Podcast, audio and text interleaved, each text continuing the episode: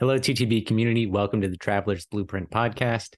Each episode, we like to bring you insight from travel authors, adventurers, conservationists, digital nomads, tour guides, and some of our very own personal travel experiences. Joining me today is the impeccable Robert DeMena. Thank you, Elliot Shibley. Uh, so today's guest is Mark Vanhoenacker, and he is a tenured pilot and author of a book, Imagine a City. It is out now and available on Amazon. And today, in our conversation with him, we covered his experiences flying around the world and how that has influenced a pretty unique uh, perspective on travel and geography. And it was an awesome conversation. Before we get into the podcast, the travel tip of the week is to look out the window. Uh, so as you're flying, and if you have the option to look out the window, of course, uh, assuming you're in an aisle seat, uh, check out the city. Window seat. Window seat. Did I say aisle seat? you did. It's okay. so if you're you sometimes if see the window. So if you're in a window seat and have the opportunity to look out the window, glad we clarified that, um, and see a city from above, it can be really um, interesting to sort of look down and then ask yourself some questions and and sort of I don't know, see how you interpret that. Uh, it, it's a really fun exercise that I like to do, and um, yeah, maybe it, maybe it'll work out for you as well. Um, again, before we get into the conversation, just check out some of the last things that we offer. How do you organize and plan your trip? So, if you like to keep your trip organized like we do, you can use the travel journal and planner that we developed for our very own personal travel experiences. This will allow you to record things like the dates, the budget, the top destinations, the currency exchange rate, the time difference. It has a fillable calendar and it provides you the ability to write out your entire itinerary by the hour. In addition to that, it has a place to store reservation information, a packing list, a to do list. And then at the very back, it offers you space to journal about your trip. You can find this travel journal planner on our products page. And once you download it, you have it forever and you can reprint and refill it out for every trip you have moving forward. Now, if you do decide to purchase this, we encourage you to reach out to us with any tips to make it better. To help compile all of your info for the journal slash planner, we turned ourselves into cartoons to create a five part video course that provides a step by step process to create the ultimate itinerary, including number one, navigation, number two, booking airfare, number three, blogs, research, and reviews, number four, itinerary building, and number five, safety, cultural norms, and thoughtful travel. The goal of this video tutorial is so that you can become your own personal travel agent and learn how to be plan efficient trips now and forever. All the while saving you money to splurge on a nice meal or first class seat for your next adventure. Yep. And now, so if you still think that planning your trip is a little bit too much, or you just don't have time to sit down and actually do it, I can personally plan your trip for you using all the information that we just mentioned. If you're interested in this, please send me an email at thetravelersblueprint at gmail.com or visit our services pages on our website, and we can meet over Zoom to discuss the details of your trip. You want to contribute to the podcast? If you work in the travel industry, you can join us for a travel roundtable discussion by submitting your information through the TAT form on our website. You can also send us a travel article via direct message or at thetravelersblueprint at gmail.com for the monthly Travel Bites episode. Support us by wearing us. Go to redbubble.com to find awesome gear and merchandise of the Traveler's Blueprint. Some of the cost comes directly to us to help support the podcast. We definitely recommend the hoodie and the hat and maybe a sticker or a travel mug. Whether you purchase a product from us or just want to learn about travel alongside us as we interview our guests, know that we greatly value your support as a listener of the show. Welcome to the Traveler's Blueprint. Start designing your next adventure. Mark, welcome to the Traveler's Blueprint podcast. Oh, I'm very happy to uh, be with you guys. It's a, yeah, it's a pleasure to be here. Yeah, looking forward to it. Um, you're a pilot and an author. Uh, you've written several books uh, about your experiences flying around the world and, and the travels that you've done. Um, we're going to talk about one specific book today, Imagine a City. And um, so I guess I guess just start off by just telling us briefly, like what is what is the book about, and what will we what will we be talking about today? Uh, so um, my first book, Skyfaring, was really about my experiences as a pilot, and it was um, you know, it, it was about our, our life in the air, and it wasn't so much focused on um, what happens after we land. Um, and it wasn't a very personal book in a lot of ways. It, it was kind of, uh, you know, just just speaking about the job and why I've come to love it. Uh, and this new book, Imagine a City, is Harry, Mark, really quick. Can I just Yeah. interject in there? So, looking into you, um, I saw an incredible compliment that said the book that you wrote, and I'm sorry, what was the title of the one, the, the your first uh, book? uh, Skyfaring. Skyfaring yeah. was similar to what like Anthony Bourdain did to the kitchen industry with his Oh, book. wow. I wish I, it's like such an incredible uh, compliment. So I, I haven't read it, but that's that's amazing to oh, see well, something like that. uh, Yeah, that's that's very uh, generous praise. I, I uh, yeah, I um yeah, it's it's always nice when people um you know so many people like flying um whether as you know whether as uh as pilots or as crew or or as you know ordinary ordinary customers um and you know flying runs in a lot of families as well and, and so uh, it's nice to connect with with people on on different levels and with different backgrounds uh, in aviation.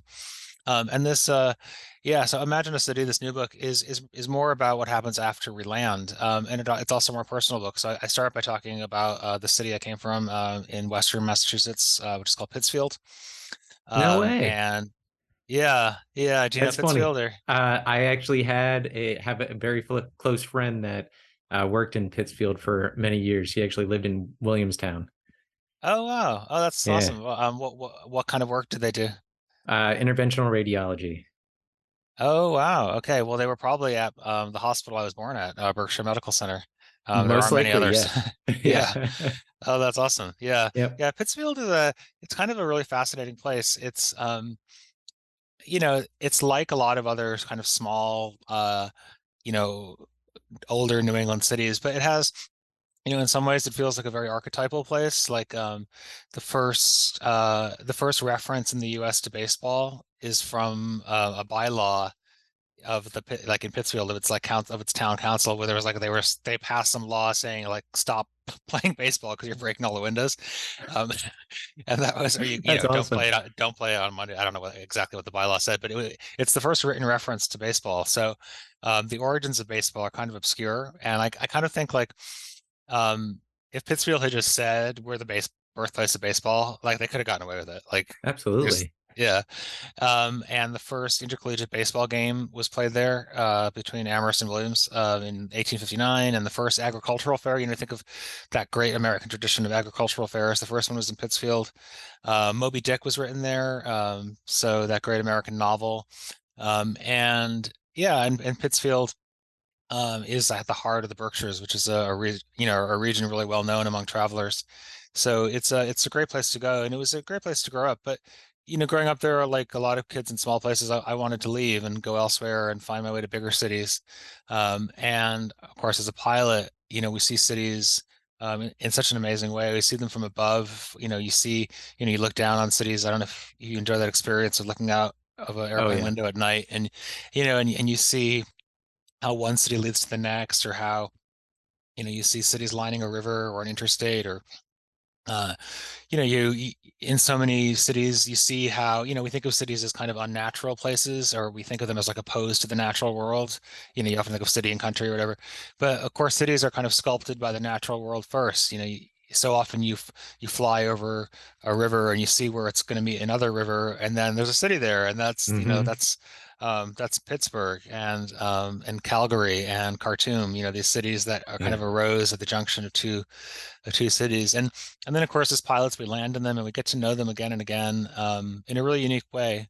Uh, and so this book is really talking about you know where I came from, the places I've uh, I've I've seen as a pilot, and also how uh, your hometown, um, even when you're very far from it, or maybe even especially when you're very far from it, um, can mean more to you. Um, you know, throughout your life than than you ever ex- expected it might when you left it. Yeah.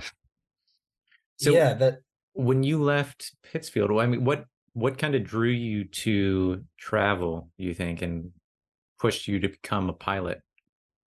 So I was always um I was always in love with flying ever since I was really little and um I was really um you know I was really interested in in maps and you know I had a globe in my childhood better like a light up globe like a lot of kids, and you know, I had a lot, ton of model airplanes, and you know, I, um, you know, and so that was like the kind of the the pull factor, I think, and the push factor, I guess, you know, like lots of kids in a small place, you kind of think of of you know being yourself as something that requires you to go somewhere else you know you need to yeah. you need to move and it's not you know it's definitely not a new story it's one of the oldest stories out there um, but um, that was it was definitely something that that uh, was important to me and my parents um, had traveled a lot too especially my dad so my, my dad was born in belgium um, and then he uh, lived in Africa for several years in the 1950s. And then he lived in Brazil in three or four cities in Brazil um, all throughout the 60s. And then he moved to Boston where he met my mom. Uh, they lived they lived in Burlington, Vermont, and you know, and uh, my mom had traveled less than my dad, but still, she you know it had been a big part of her life. She'd gone to Paris for a year, um, and uh, I mean that was a super interesting trip uh, for her in a lot of ways. Uh, and for me, it was interesting because she to know about later uh, because she went there by boat, which was still the thing to do. What? Yeah, this was wow. like in the 60s as well. But she came back by plane. So like while she was there, that whole transatlantic, you know, wow, wow. that whole shift, you know, because of course it used to be that everyone went travel those distances by ship, and even when the even after planes started, they were so those services were so irregular and expensive that ship was still kind of the way to go. But I guess while she was in Paris, like the the, the pricing shifted and um yeah, that's so amazing so when it wow. came time to come back it was like oh of course you'll fly whereas yeah. like a year before it was like of course you'll take the boat what did it take you like four days to get there and then six hours to get you yeah, know six probably, seven hours to get probably home. six or yeah. six, six or seven days i think yeah. it was to cross wow wow um, wow. yeah and you know i crossed the ocean like i crossed the atlantic like like every week basically and you know i've never done it by boat uh but uh, I would love I would love to kind of see I would love to do it once you know just to see just to see that world that we fly over all the time and um, you know there's uh when I was really I think when I was in college there was this book called uh, Ford's Freighter Guide which maybe still exists because you can actually go on freighters as a regular passenger. Um, and you can like you can go and um, like every freighter takes like 10 or 12 passengers and uh, it was i was i thought oh my god that would be so awesome to do one i never did it but uh, if you have any any uh, if you have a lot of time off sometime and you feel like an adventure uh, that would be kind of you know obviously there's there's cruise ships now but um, for something more uh, more unusual that's that's all that's always out there i'm sure some of your listeners have uh, have done that or are thinking of it that would be really interesting to hear hear someone's experience yeah. of right so right. there's a there's a term in geography, and I can't remember what it is off the top of my head, um, but it was developed in like the '60s, and I think I want to say it was the Janelle model, um, but it basically was that the the world would start to shrink as travel increased or the speed of travel increased right so because it took 6 or 7 days to get from the US to Europe via ship and then it took 6 hours uh, via plane. Now that world is significantly smaller by a factor of like 40. Yeah. And yeah. I mean, if you look at the timeline of humanity, the world was immense in like the seven pre 1700s before uh, travel was really and before we had any kind of internal combustion, before we ha- had anything really that sped up our movement. And now the world is, you know, a fraction of that size. I mean, we're a global economy where have uh, everything is connected now. Yeah, yeah. In my uh, in my first book, Skyfaring, I had this. I I used this term uh, place lag, which was like uh, you know we all know what jet lag is, but I think there's a there's also a kind of place lag we can get where we like step onto a plane in one city and then we like cross the you know the entire world. And if if you think like if you think like what it would have taken to go from like London to Singapore, you know, even in the 19th century, you know, you would have been at sea for weeks and weeks. Um, and you would have seen, you probably would have stopped a ton of places, or you, maybe you traveled overland, and then that would have taken months or years. And and you would have seen how like the lands, like one landscape leads to another, and how one language changes into another, and um, and now we do it in like the blink of an eye, effectively. And I think when you like, I think we're not designed to to really process that kind of change. And so when you're in a like the kind of things you know, like your first day in a city, like you might be kind of tired, you know, a because of jet lag, but b I think just to think like I I still think this. I think more and more, um, even as I as my career goes on, you'd think I would be less astonished by it, but I'm more astonished by it. But the fact that you can be like, you know, like I'll be, you know, I went to my last trip was to Tokyo, and um, I went for coffee uh, after we landed, and was just like walking down a waterfront in uh, in Yokohama, which is where we, where we stay, and uh, um, and I was thinking like, like 17 hours ago, I was like at Paddington Station, like having hot chocolate in London, and now I'm like here, and you know, I'm sorry, you know, one of the largest cities that's ever existed, and it's just like an ordinary day here, and less than a day ago, I was in like it's crazy, right? It's bananas. It I think that every single time where I'm like, I was in I was in Paris in the morning, and now I'm in Hummelstown in the afternoon. Yeah, yeah. It's... I I travel for work, and and it's often, not often, but uh, I, I, don't know, fifty percent of the time, I travel to a city and then I fly back home in the same day. Oh, two weeks right. ago, I two weeks yeah. ago I flew to Detroit. Um, so I woke up in Philadelphia, flew to Detroit, and then flew home that afternoon. And I went back to bed in my in my own bed, and I, I was all the way in Detroit, and that sort of boggles my mind how much geography, how much land I covered in one single day.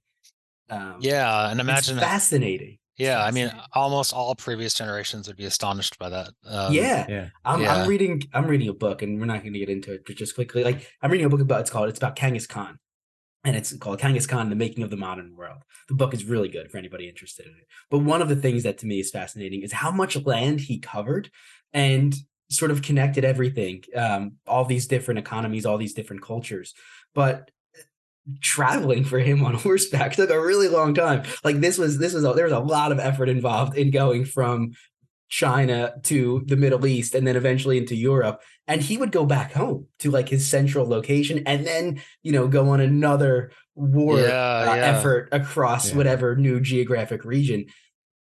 took a lot of time. Yeah, a lot crazy. of just like trotting on your horse just to get to like, you know, the beginning of where you wanted to start to conquer and it's it's yeah really interesting. Yeah i read um, an article an article or book recently i can't remember which um, and it was talking about oh yeah yeah it was it was a, a book written by a british diplomat in japan in the 19th century named ernest Satow i think is his name um, and he was talking about so while he was there basically they were building the telegraph. So and i think the telegraph got to india so what would happen? So if you wrote like a, if you wanted to communicate with London, um, it would go, and you were in Japan, it would go by ship from Japan to India, which would take months, and then when it got there, it would go like in seconds in telegraph, uh, by telegraph, um, and that the way that that kind of communication was built out, um, that you know, and now of course we're having a Zoom call, and it's we don't even Yeah. think about it; it could be anywhere. Um, yeah, it's it's amazing. You know, and going to Beijing, like yeah, Beijing is like a ten hour flight from London, um, whereas for you know, I mean, imagine on horseback months, I guess. Yeah. yeah oh well, here now that now that you brought up beijing beijing was founded by the mongols Yeah. trivia Sorry. little little trivia Yeah, yeah I yeah, yeah, yeah. It's Yeah, uh, it's so wild. I mean, this may it may be a little bit too early in the morning, but is uh is travel a misnomer? Because we're not doing travel anymore. How do you mean? You mean like uh Because to me, travel is like the, Yeah, oh, months it's- long expedition to get to the place. And then that it's travel was synonymous with journey. And now travel is you are at that place and experiencing it, but you're not actually traveling. You're just at that place.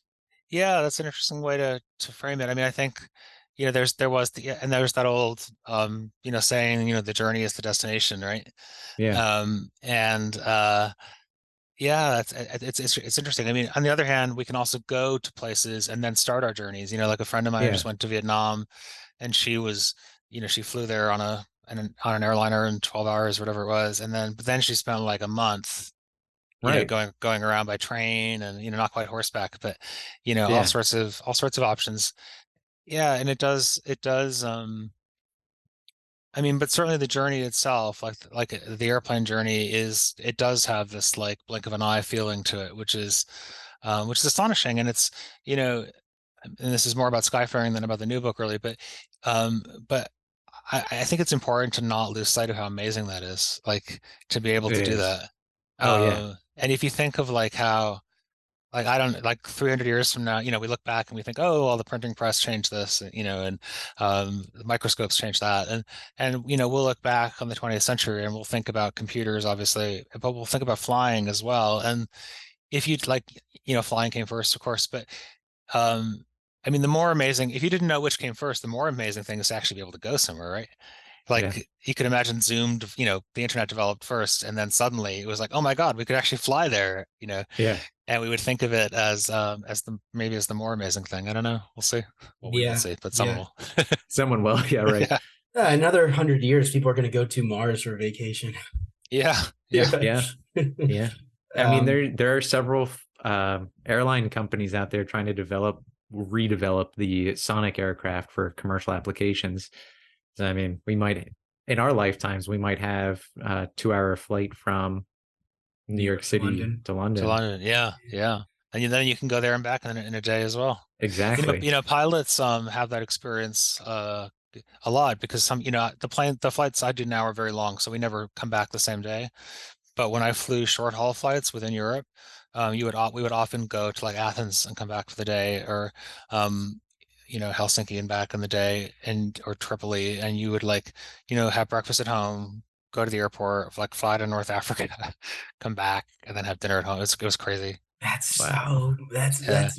And That's there's a gotta whole mess with your head. Yeah, I mean, it, it was kind of amazing. Like, and then I'd have to go out for dinner and for, with friends in London, and they'd be like, "Where were you today?" And I'd be like, "Uh, Istanbul," and they're like, "What the fuck?" Yeah. Sorry, am I allowed to say that? Oh yeah. Yeah. Yeah. Yeah. Uh, Uh, that, Uh, that that's yeah. That's yeah, and, then- and there's a whole That's set of cities. There's a whole set of cities like that where, um, uh, you know, like some people have like lists of cities they've been to or lists of countries they've been to, and you know, like I often think like, have I like I've been to Moscow like I don't know 20 times, but I never left the airport. So have I been there? I mean, I know what it Yeah. looks like from above. I, I know exactly. Right. I know better than almost anyone what it looks like from above. I, you know, I know how how um, you know, it's you can see its ring roads like lit up on the snow as you fly in, or or um, you know what it looks like, what kind of weather it has. I know all about its weather, uh, and yet I've never like been there. So it's it's weird. It's a strange sense of, um, it's a strange way of thinking about what it means to go somewhere, like Athens as well. Like I know. I know exactly what it looks like from the air. I know all about its weather, um, but I've never set foot in it. So have, I, So have I have I been to Athens? I mean, I don't know. what do you guys so- think? I, I've never Well, been. I've got I've got family going uh this summer. They're doing a multi-day trip. I'll let you know then. yeah. my personal rule of thumb for whether or not you've been in a city was if you had a meal there outside of Ah, the airport. Uh, a meal outside own- the airport. That's good. I like that. That's a good rule. Yeah, so if you had lunch in a city or you you sat down for dinner somewhere, then you can count it as you've been there. Um, Oh, I'm gonna. I might adopt. I might steal that from you if that's your. yeah, I know a coworker of mine does uh, poop. You have to poop in the city because if you have enough time in the city, you have enough time in the city to have to use the bathroom, then you were there long enough to say you That's been also there. interesting. That's yeah. also interesting. yeah, Except yeah. for travel, travel makes some people constipated. I- I'm speaking for a friend.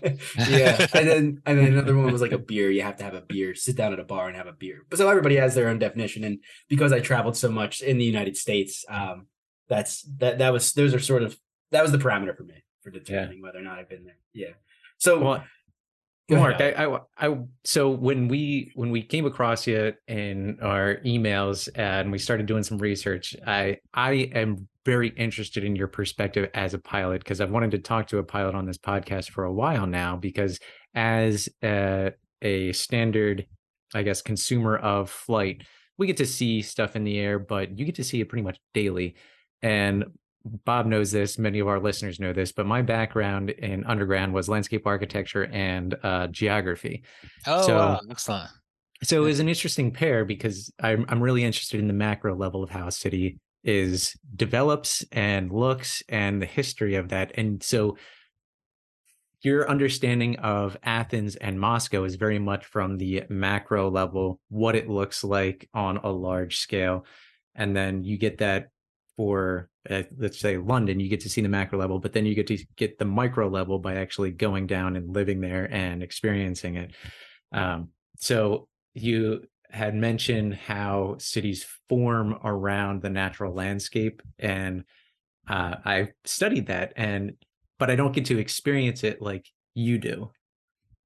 So, have you? I don't know if you've taken uh, steps to kind of look into the history of. I think Athens specifically is super interesting because of just the natural landscape, um, the long history that it has, and how that, uh, I guess, transformed over the last two to three centuries or millennia.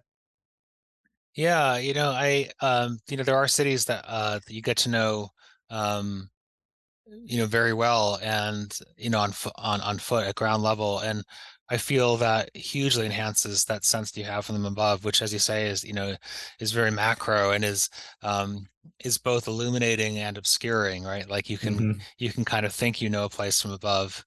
Um, and then um um, uh, uh, you know, um, not really have have a sense of, of, of what it's actually like to be there. Like Cape Town, I think is such an interesting city. I mean, it, it you know, it's a very remote city from other major cities. It uh, and it was founded because you know it was a good place to you know to provision your ships uh, as they move between Europe and Asia, um, and that you know is a real sort of geographic. You know, it's not quite at the tip of Africa, uh, southern tip, but it's you know it's pretty close to it, and uh, you know it has this really stunning natural setting, um, and it was founded like it's there because because of where it is if that makes uh if that's not redundant you know it's Yeah, yeah, um and yet of course the life of the city uh you know the life of that land before it was uh settled by europeans and uh and then the um, the life of its sense of course is has uh, been shaped by that those historical factors but of course it has its own ongoing life.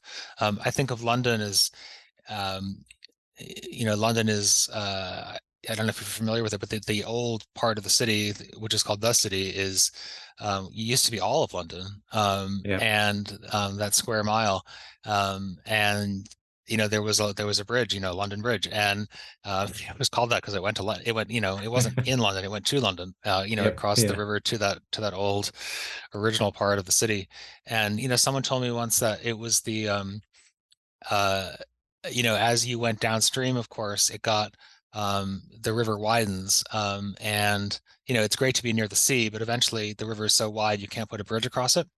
And so, uh, you know, London was founded basically at the last, at the lowest point where you could still build a bridge. Um, and so, you know, not every old city has that kind of geographic factor, but even even in a pretty mild, flattish part of the world, um, you know, London has has those ties. Uh, obviously, you know, even more fundamentally, it's on a it's on a river. Yeah. Uh, uh, and you know, London has grown in so many, you know, in so many spurts at different times. Um, and and to know to know a little bit more about that from living there and reading about it, and then that makes the experience of flying over it even more, you know, even more interesting.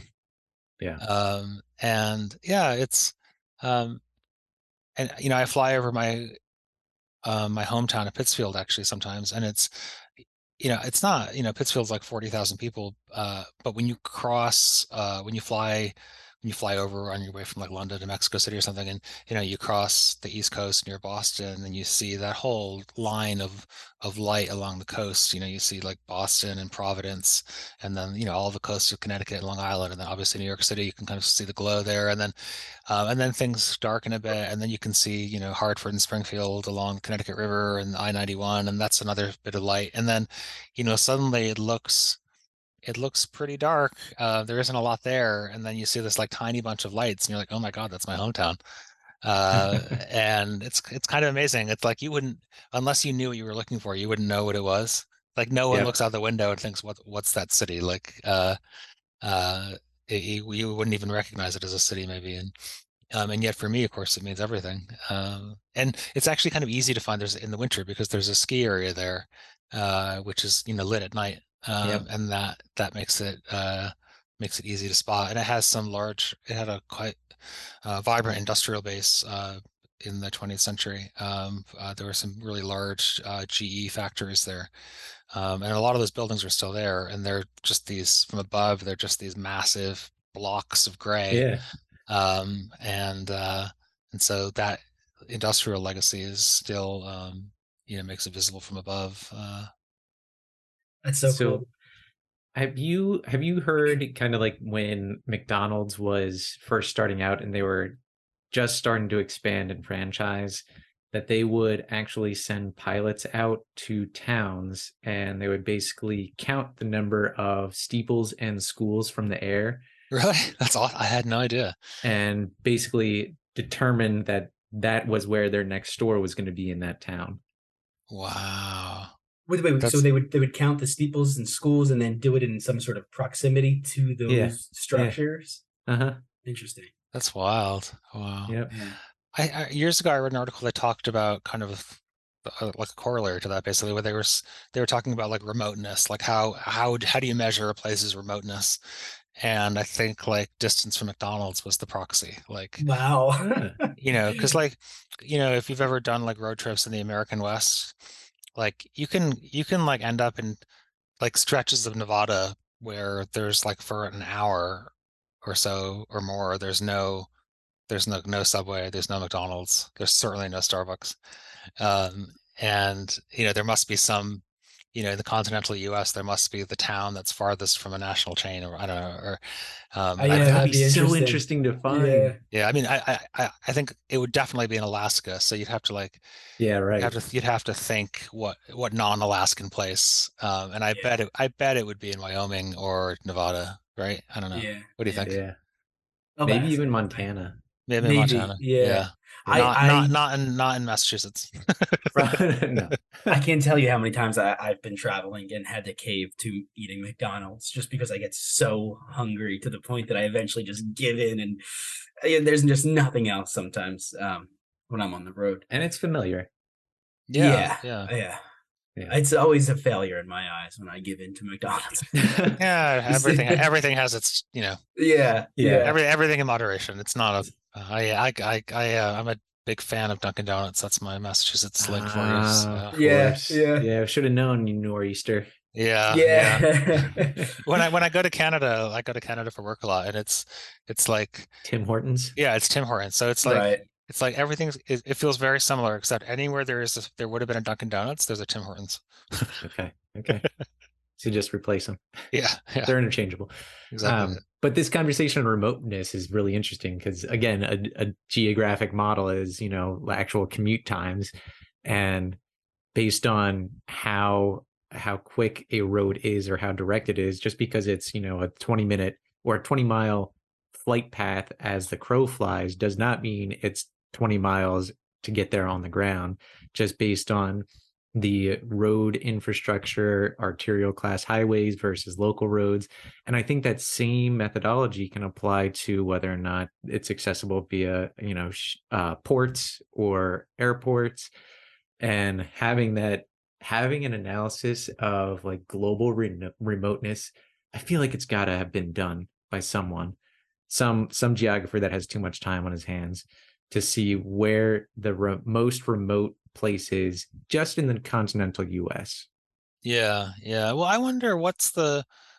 I mean, you could almost. That was probably wouldn't be too hard to do. Like if you if you start at like a major like New York City, how, like, what's the maximum number of flights you could take to reach? Like you can get you can probably get anywhere with commercial service in like four flights, right? Probably. In the I, United I States? think so. Yeah. Like like like some town in Australia that has like one flight a day from Sydney. Yeah. You could get Yeah. there in four at the most, probably, right? Right. If maybe right, right. maybe not quite three. I Like sometimes think- you look at something like kayak, you look at something on kayak and they, it'll have like, you know, two connections. That's three stops. Yeah, that's three flights, isn't it? Yeah. Yeah. That gets you most places. Yeah. Wow. Wow. It's like the six degrees of separation, three degrees Yeah, of separation exactly. for to get somewhere. Yeah, yeah. The. I um, I I actually think I'm there's a world in which I would have become a geographer. I, I'm really um I like a lot of things when I when I see a paper, you know, a friend sends me a paper or an article and they talk to some geographer and um I always think it's super interesting and and one of the ways it connects with cities really well is is is public transportation. Yeah. Um and I you know London I was you know when I think of when I picture London I probably think first of the underground map, like the tube map. yeah. Yeah. Um, that's probably my like default image of the city, which is kind of Uh-huh. weird because it's so um, that map in particular is so virtualized that it doesn't really relate very much to geography. I mean, if Yeah. they've they've stylized it and compacted it so it works as a representation more than as a um you know an I'll- actual geographic I'll have to send it to you if you haven't seen it. Um, so there's a subreddit called Data is Beautiful, and they actually took the London subway map and basically showed the transformation of real world geography to how the map ended up. oh wow i'd love And to see it- that it's kind yeah. of not like a time lapse, but like a transmorph. oh of- wow yeah yeah, yeah Yeah, it's and they have cool. all these, they have all these rules on the map like lines are either straight or at 45 they're either vertical horizontal or at 45 Yeah. degrees there's nothing Yeah. like um and uh and you know tokyo actually uh which comes into the intro you know i write about it a little bit near the end of imagine a city um you know the transport system there is just extraordinary i mean Mhm. eh, if you look at like a if you look at like the tokyo transit map that combines like the subway systems and the like light rail like it's extraordinary i mean it looks like something from 200 years from now Yeah. um and you know they have uh you know there's that line uh there's a circle line there called the Yamanote line which kind of goes around the center of Tokyo. Um and I think more I think this is right I may have the statistic wrong it's in the it's in the book. Um more people ride that line every day than ride the entire London Underground system. Wow. and like the trains come like every minute basically. Like the joke is that, that they did they all just what they really need is just one big train you know, that would like Yeah. keep going around like Uh, a it's not- carousel. yeah, uh, it's not quite Yeah. like that, but uh, but the trains come like ev- like a train leaves. When a train Yeah. leaves, like the next one is pulling in. Yeah. It's crazy, and they're all full at rush hour. Uh, Yeah, I mean, you see videos of them. Literally, they have people just to push them in so the doors can shut. Yeah, yeah. I and assume that's, the line. The, uh, I'm not sure if it's that line or other lines, but they're you know that's not the only busy line. There's certainly lots of busy ones, but but the um the transit system Wow. there is just so it's like glorious, and you kind of think, um, yeah, you know, you kind of um, they've just decided that that that's the way that's the way the city is going to grow and, and be connected whereas you know in the us and a lot of cities we have a very different model based on you know interstates and um and main roads and park you know having you know urban parking lots and and um like in, i think in um i think in japan in tokyo you're not allowed to own a car unless you have off-street parking um like you have to have you have to show you have like you have to buy like a I think that used to be the case. I'm not sure if it's still the case. Like, so you couldn't even get, you can't get a car unless you have like a parking space that's not on the street. Interesting. That's One, and cool. doesn't London have um, a car tax now for the inner city? It does. It has a congestion zone um, Yeah. in in central London, and if you drive in, you have to, um, um, yeah, you have to pay a fee. I don't know what it is. It's probably like I haven't paid it in years because I don't have a car um, anymore. I think it's like ten or twelve pounds to drive in, Yeah. um, and it, um, you know, it really reduced. I, I think the traffic didn't go down that much, but the, speeds went way up because you don't actually have to take many cars out of a system to like like if you have Mhm. a completely gridlock system, you don't have to take out half the cars to make it flow again. You just need to take off like 20% or something. I don't know what the numbers are, but it's a very it's a very small amount you have to remove from a congested system to like get it to flow again. Interesting. Uh, but I think also it pushed, um, you know, it pushed people onto. It it had other consequences where it because people would then start taking other roads that avoided it, Yeah. so those roads would get busier. yeah. Mm. Um, so it wasn't like a clean win, but it was a pretty good win. Isn't New York City going to start on? Start Yeah. I think so. Mhm. Yeah. Yeah. I know. I know they definitely were targeting uh, like Ubers and taxis, um, increasing taxes on them. I think, and then also sort of a center city area, or maybe like a lower Manhattan tax. I I, I yeah. thought I, and it I would, read that. I, I, yeah, I don't know if this was um, theorized or actually going to be implemented, but I thought they were just going to go to mainly public service too, Hmm. in Yeah. some Right. section of it. Um, but the he talked about the U.S. highway system, which I think there's a, a really interesting history there in and of itself. Um, the U.S. Highway Act of like '56, I think it was, purely came out of the Cold War because it was the Highway Act was meant to be a way f- to get people quickly out of the cities in case there was a nuclear attack. That's amazing. Wow, I didn't realize that. And so I don't think I, I'd be curious to see if there's other, you know, real papers on this or real uh, theorems. that the without the US Highway Act, without the Cold War, and without the atomic bomb, would we have the same highway system we have now, or would we have developed more closely to like European cities with some more public transportation? Yeah, yeah, that's really interesting. I had no idea.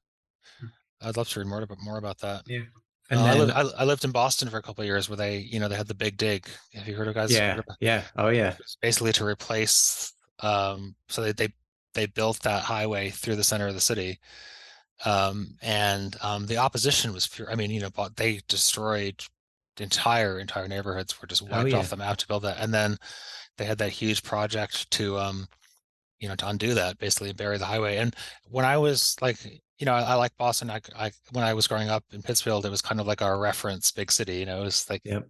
you know two and a half hours away i mean new york was obviously bigger but boston was our state capital and stuff and i remember um you know after i moved there I was thinking like how do they build because i had to like walk under the highway to get to work and i was under the elevated one which they were and it was you know it's like disgusting there was all, all this stuff dripping off of it. It was like it was you couldn't believe they built it. You, you like why did they build this? And then i watched some program about it and it showed like how it was presented to the city in the i guess late 50s and they had this model um where they showed like uh it, i mean it looked like the jetsons like they showed the highway like curving through the city and all the cars as like little lights moving over and Yeah. you're like oh my god it's the future of course we should build that it's you it know looks awesome. Yeah, it looks awesome like we'll be like the most futuristic city ever and Yeah. then you know and then you know 40 years later you're like walking under this like rusting dripping hulk Oh, it's awful. yeah, Yeah. you're kind of like oh this is the, this isn't how they envisioned this Well, it's it's really interesting because you can see that like once the U.S. implemented all these highways, other countries, up, diplomats and other you know engineers saw the highway system. They thought it was really impressive and efficient to move cars and people. Um, and so certain cities started to implement that. I mean, Seoul is one of the good one or one example where they actually put this massive highway system directly over a stream that ran through the city because it was the only open area left.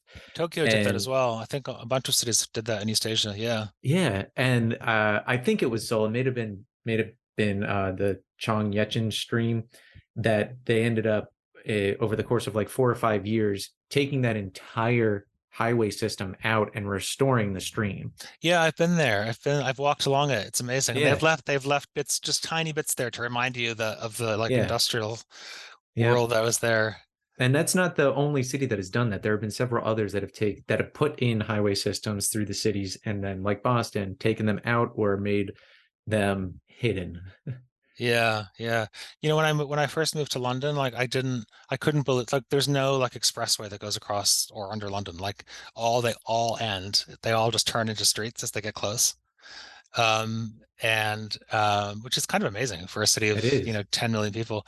Um, but they did, there were these like tiny bits of it that they like there were plans to basically build those highways over over it. And like when you go uh, if you go out to Heathrow, um, on one of the roads you might take out, I think it's called the A40.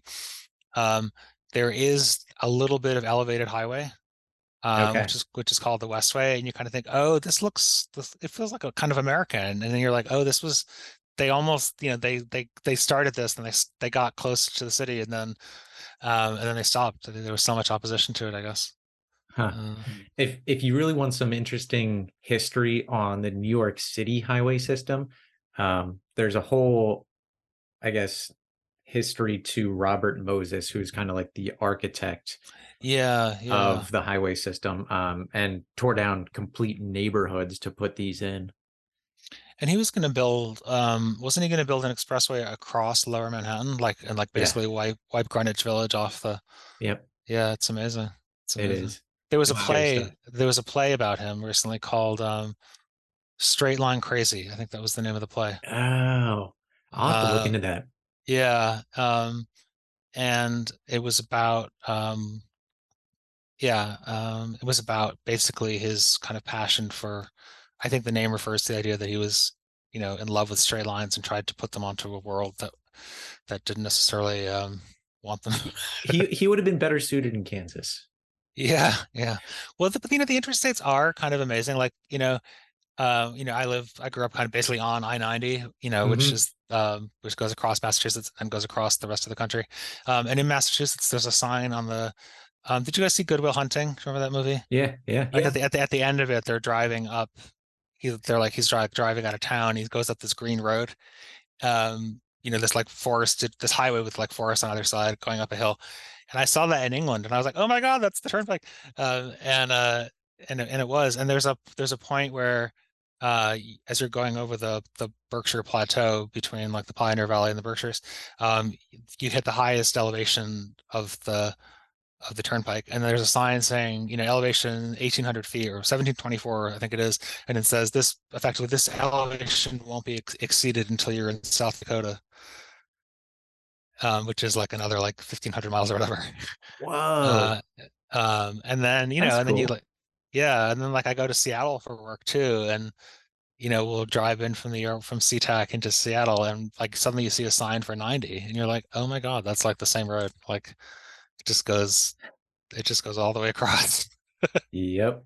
That's Yeah. really interesting. Yeah, the the inter, the highway system is fascinating. Um, I don't think a lot of people realize that the the odd numbers go north to south and the even numbers go east to west.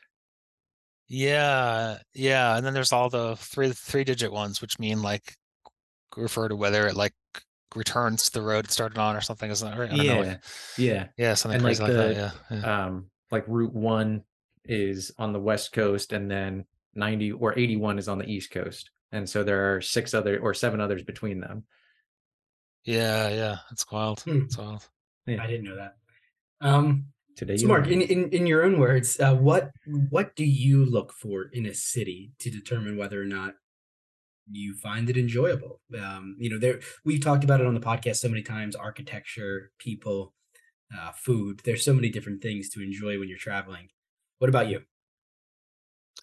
Um, that's a that's a that's a tough question. Um, you know, one of um, you know, I, I think actually the simplest answer is is whether I have a friend there or a family member there. Um, and so some of the cities I go to uh, for work, like uh, that would almost be like the cleanest like dis distinction between um, kinds of cities I go to. Like some cities I go to, I know someone there that I'm gonna have dinner with. Like in Sydney, I have a pen pal um, that I used to write to when I was a kid. Um, Oh, and when. I go to Sydney, we have dinner, um, which we never thought we would do. The whole point of a pen pal was you'd never meet them, right? And yeah, right. you know, and now like in like middle age, we like have dinner every year or something, which is kind of awesome. And you know, most of my friends from Pittsfield have left and gone off to other places. You know, one's in Baltimore, one's in Washington, a couple on the West Coast.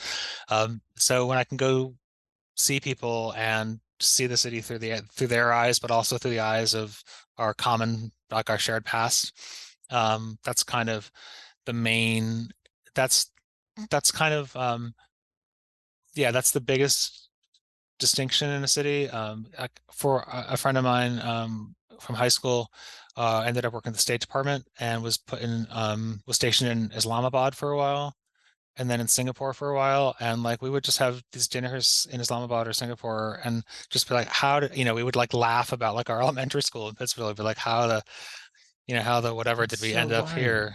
yeah. um but more you know so that's i think that's a great you know not everyone has friends who've moved to islamabad of course but i actually don't think that's a bad way to pick the places you go because it will be those places will be so enriched like even a you'll have a nice time seeing someone that you want to see but uh your experience of that place will be so different f- from someone who lives there Yeah. um that you'll probably get so much more out of it um but in terms of you know what I tend to do in a city like so um you know if you know in Imagine a City the new book like I, talk so much about going to like some there's so many references to coffee so like I'm a you know I do like I do like um cafes so my standard thing to do is I'll like look online to find a cafe that looks like a place I'd enjoy sitting for an hour or two um and then I try to walk there so I you know I try to walk basically you know most of the time in cities um and so uh, having a destination where you know you're going to have like a latte and a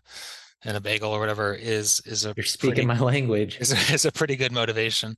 Um, I also, you know, most cities have some sort of observation deck, um, and you know, some building you can go up, and those aren't necessarily new buildings. You know, some some cities have a cathedral with a where you can go up to the tower. Uh, Istanbul has a very old tower uh, that you can climb up. Um, and that ability to get a view of an aerial view of a city, you know, not from 30,000 feet, but from like, you know, 200 feet Mhm. um, or, Yeah. or a thousand feet if it's a skyscraper, um, is a really good way to orient yourself. Um, and the other, the other, um, you know, we're talking about the the sort of geographic determinism um, of cities. You know, so many cities are on water. Um, they're either on rivers or they're on, um, you know, they're where a river meets the ocean, or they're on like a natural, you know, a great natural harbor like Hong Kong. And and those cities tend to a they have tend to have tourist boats, and b they tend to have ferries. And I think ferries, um, you know, I, I I'll- I'll take a tourist boat now and then. Even in London, sometimes when we have visitors, we'll like take them on like a tourist cruise uh, down the Thames. But the but like the the ferries that are used by ordinary commuters are such an interesting way to see a city and to you know to see um to see rush hour and to sit you know and you know so if you're like in Sydney or or Hong Kong or um, New York even um you know ferries are are a part of daily life and um, they allow you to to see a city or a neighbor a part of a city from a certain distance and then kind of close that distance and uh, if you if you're there rush hour um, uh, you get a sense of um, you know what it, what it's like to commute in that city um, and um, you know who doesn't want to who doesn't want to be on the water for a little while it's always a nice uh, Yeah. a nice It way to spend half an hour I love waterfronts. I'm always disappointed when a city doesn't develop their waterfront for commercial use and it's like an industrial center and they just didn't invest.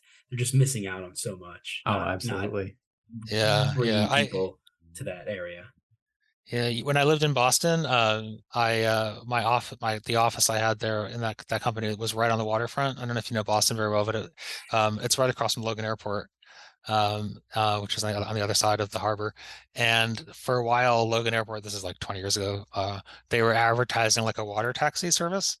So when you landed at Logan, you if you were going to one of the harbor, one of the waterfront like office buildings, um, you could get a they you know water taxi from the airport to whichever wharf you wanted to go to and i remember once getting back from a business trip and i was going straight into work and i thought oh well i'll just take the water taxi like it's on the transport map like it'll be like you know they put it on the map as like a blue line like i'll just Yeah. take the water taxi and it was like it was like it wasn't a rowboat but it was like um do you, remember the sea captain in the simpsons the guy who had like the pipe Mhm, mhm. Yeah, yeah, yeah. like it was basically like that guy's boat Ah, um That's it was great. it was highly informal um and uh but he did take me where i needed to go and we we all survived so it was uh they probably upgraded it now i don't know Yeah.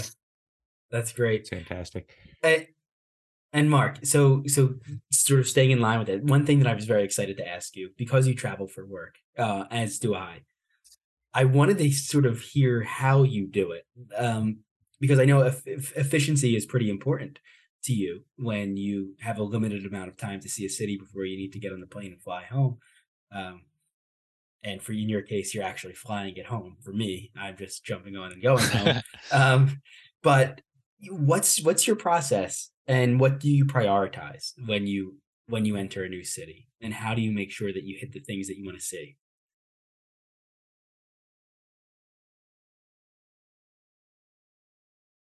if there's a viewpoint if there's a hill to climb up or or a tower to to go up um something that'll give you a view like if you're in montreal you know it's named for a mountain go up the mountain right and take a look down.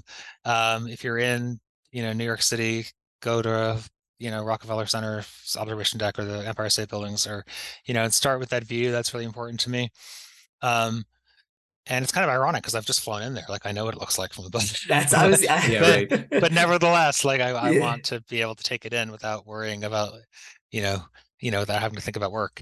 Um, but you know, the other, the other, and I don't really know if this is a lesson because it, it might really only apply to people who go to places as crew, or maybe it applies to business travelers who go again and again. But when we go to a city, um, you know, we know we're not, we know we're going to be there again. Um, and we know like I don't have to go down the like the top 10 sites on TripAdvisor um over three days because I know I'll be back there again and again and again. And that actually makes me a more relaxed traveler in some ways. Like the first time I went to Beijing, uh, some of my colleagues were going up to see the Great Wall. You know, I'd never been to Beijing, never been to China. Um, and I thought, oh my God, I should go to the Great Wall. But actually, I knew that the next month I would be coming back to Beijing.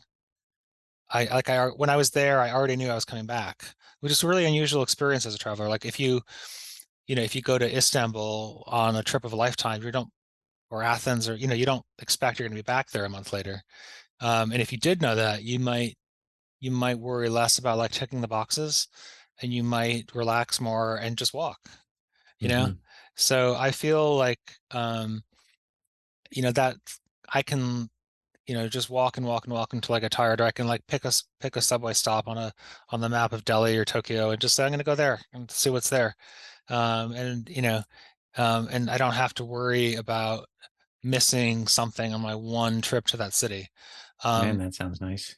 it's nice, but I, you know, I'm not sure. I'm not sure if it's great advice for for travelers who don't work, you know, who aren't there as aircrew. But maybe it's a way to think about like one day while you're there, or two two days. If you're there for a week, maybe one day or two of the days you don't try to do anything. You don't try to do uh, like a thing or like five things. You just you you. you you know, you be a little, you can, it's a chance to be a little more relaxed, a little more spontaneous. Uh, you know, like you know just walk into a, you know a neighborhood around lunchtime and wherever you see a line for for lunch just like get in line like you know and um rather than like oh i saw this restaurant on this website or or i have to go see this museum or you know you maybe maybe there's a way to, to balance those out like a few days like you make sure you don't miss any of the things that drew you to the city in the first place but you also Yeah. leave time just to just to wander a bit Yeah. Yeah. We we've talked about that before actually, leaving time to be spontaneous. And it is Yeah. important to sort of let it flow as it does while you're there. Yeah. Yeah. And of course, as a pilot, you know, sometimes we we think we're going to go back to a place again and again, and then they they like change the the route to a different aircraft, and then like I'm like, oh, like I, maybe I'll never go there again. You know, like like uh, I used to when I used to fly the 747, we used to, it used to go to to um to Narita, and we had another plane, triple sevens, flying to Haneda, which is the other airport in Tokyo. And then at some point, we stopped flying those planes to Narita, and I was like, oh, like, am I ever gonna? Maybe I won't go to Japan ever again. Like maybe, maybe I'll never go back. Um, and I, I do go back now. Um, these every it all it all changed again.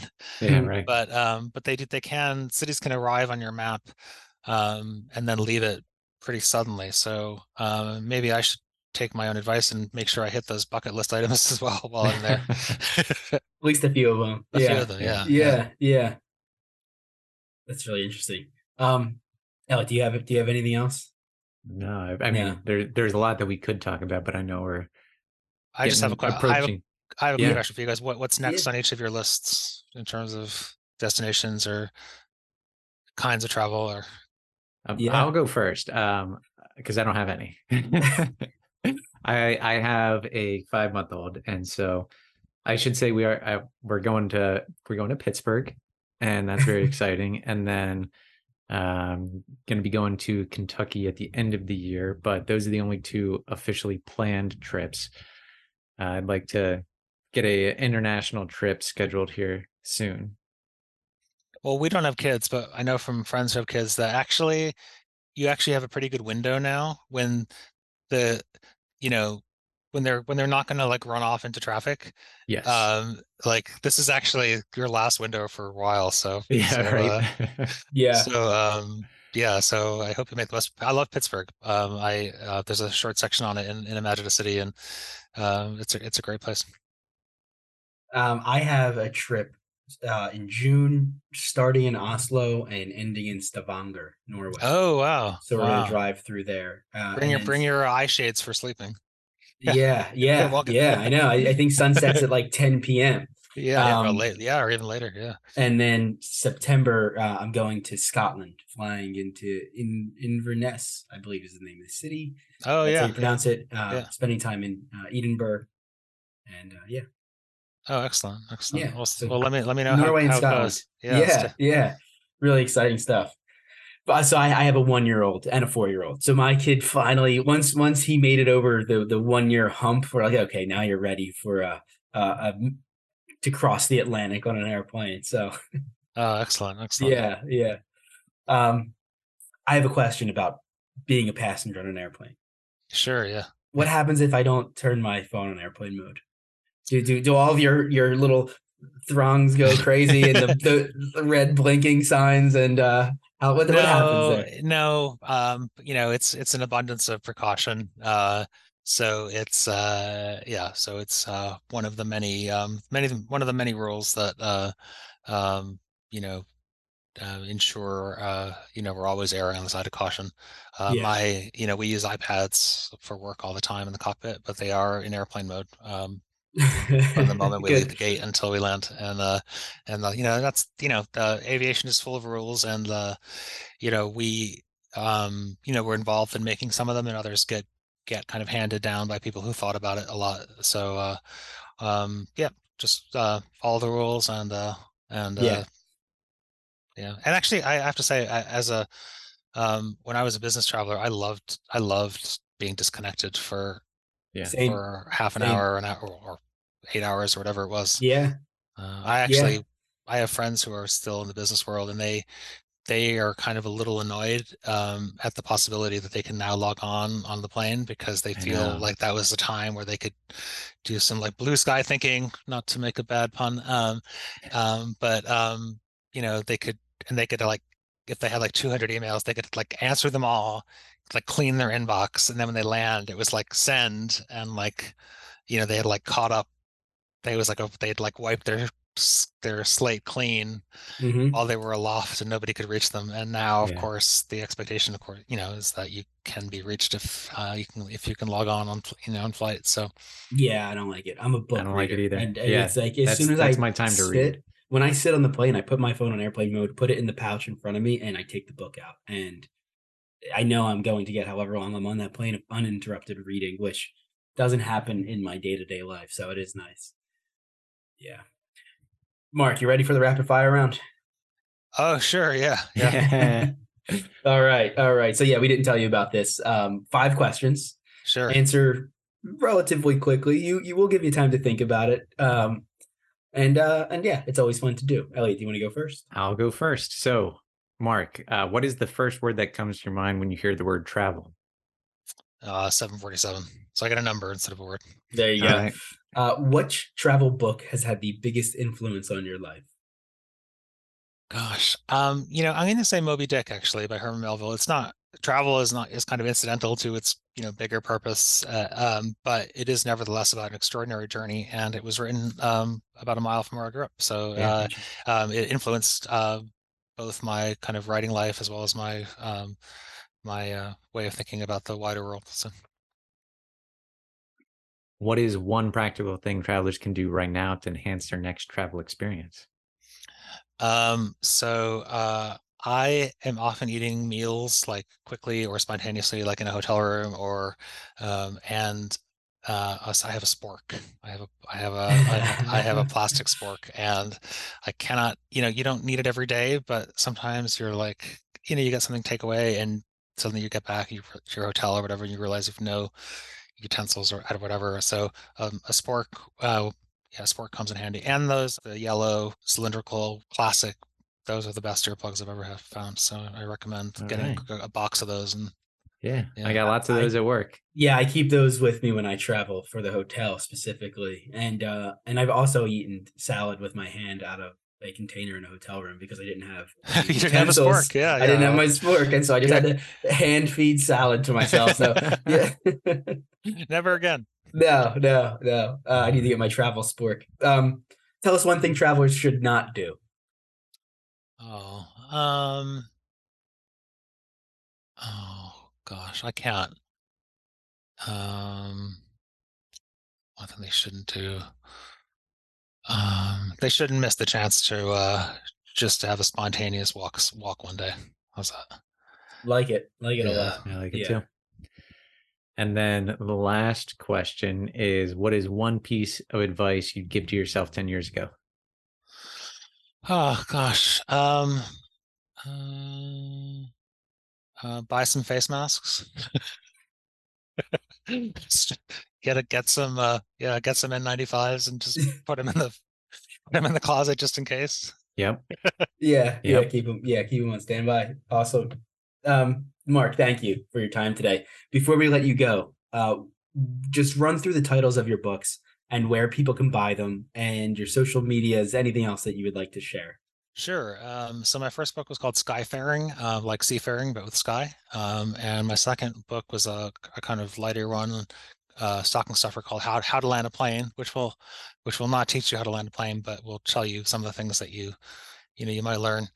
Um, and uh, the most recent book is called Imagine a City, um, and they're available at your local uh, independent bookshop or on Amazon, Barnes and Noble, all, all the usual places.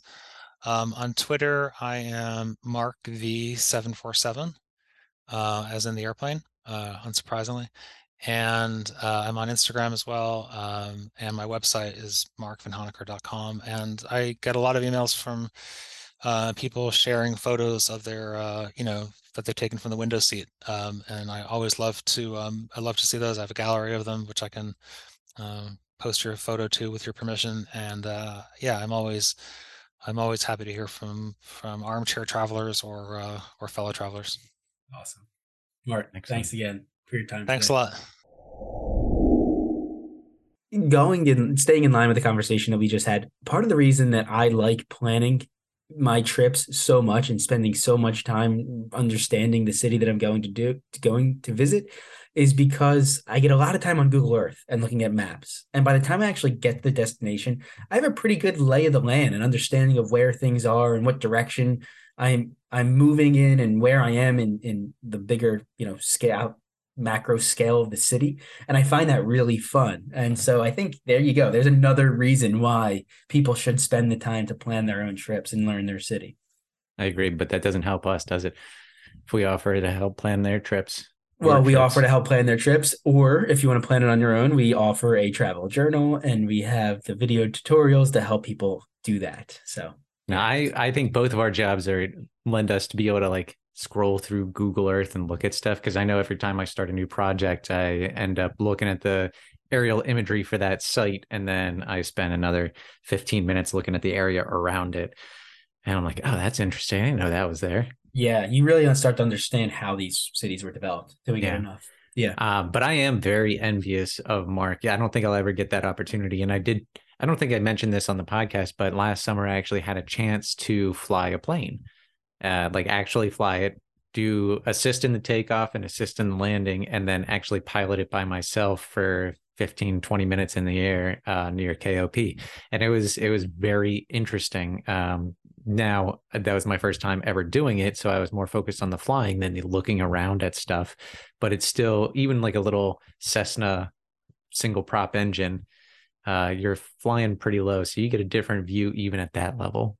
Yeah pretty cool it is very cool well, thank you for listening to the Traveler's Blueprint podcast. We truly do appreciate every single one of you that listens to our show. Uh, if you would like to support us in a non-financial way, it can be as simple as just liking the, our posts on Instagram uh, or sharing our podcast with your friends and family. You could also support us in a financial way by clicking the link in the show notes or uh, through our Instagram and buying us a coffee that we would greatly appreciate. But regardless of what you do, we're happy that you're listening and stay safe, stay healthy, and tune in next week.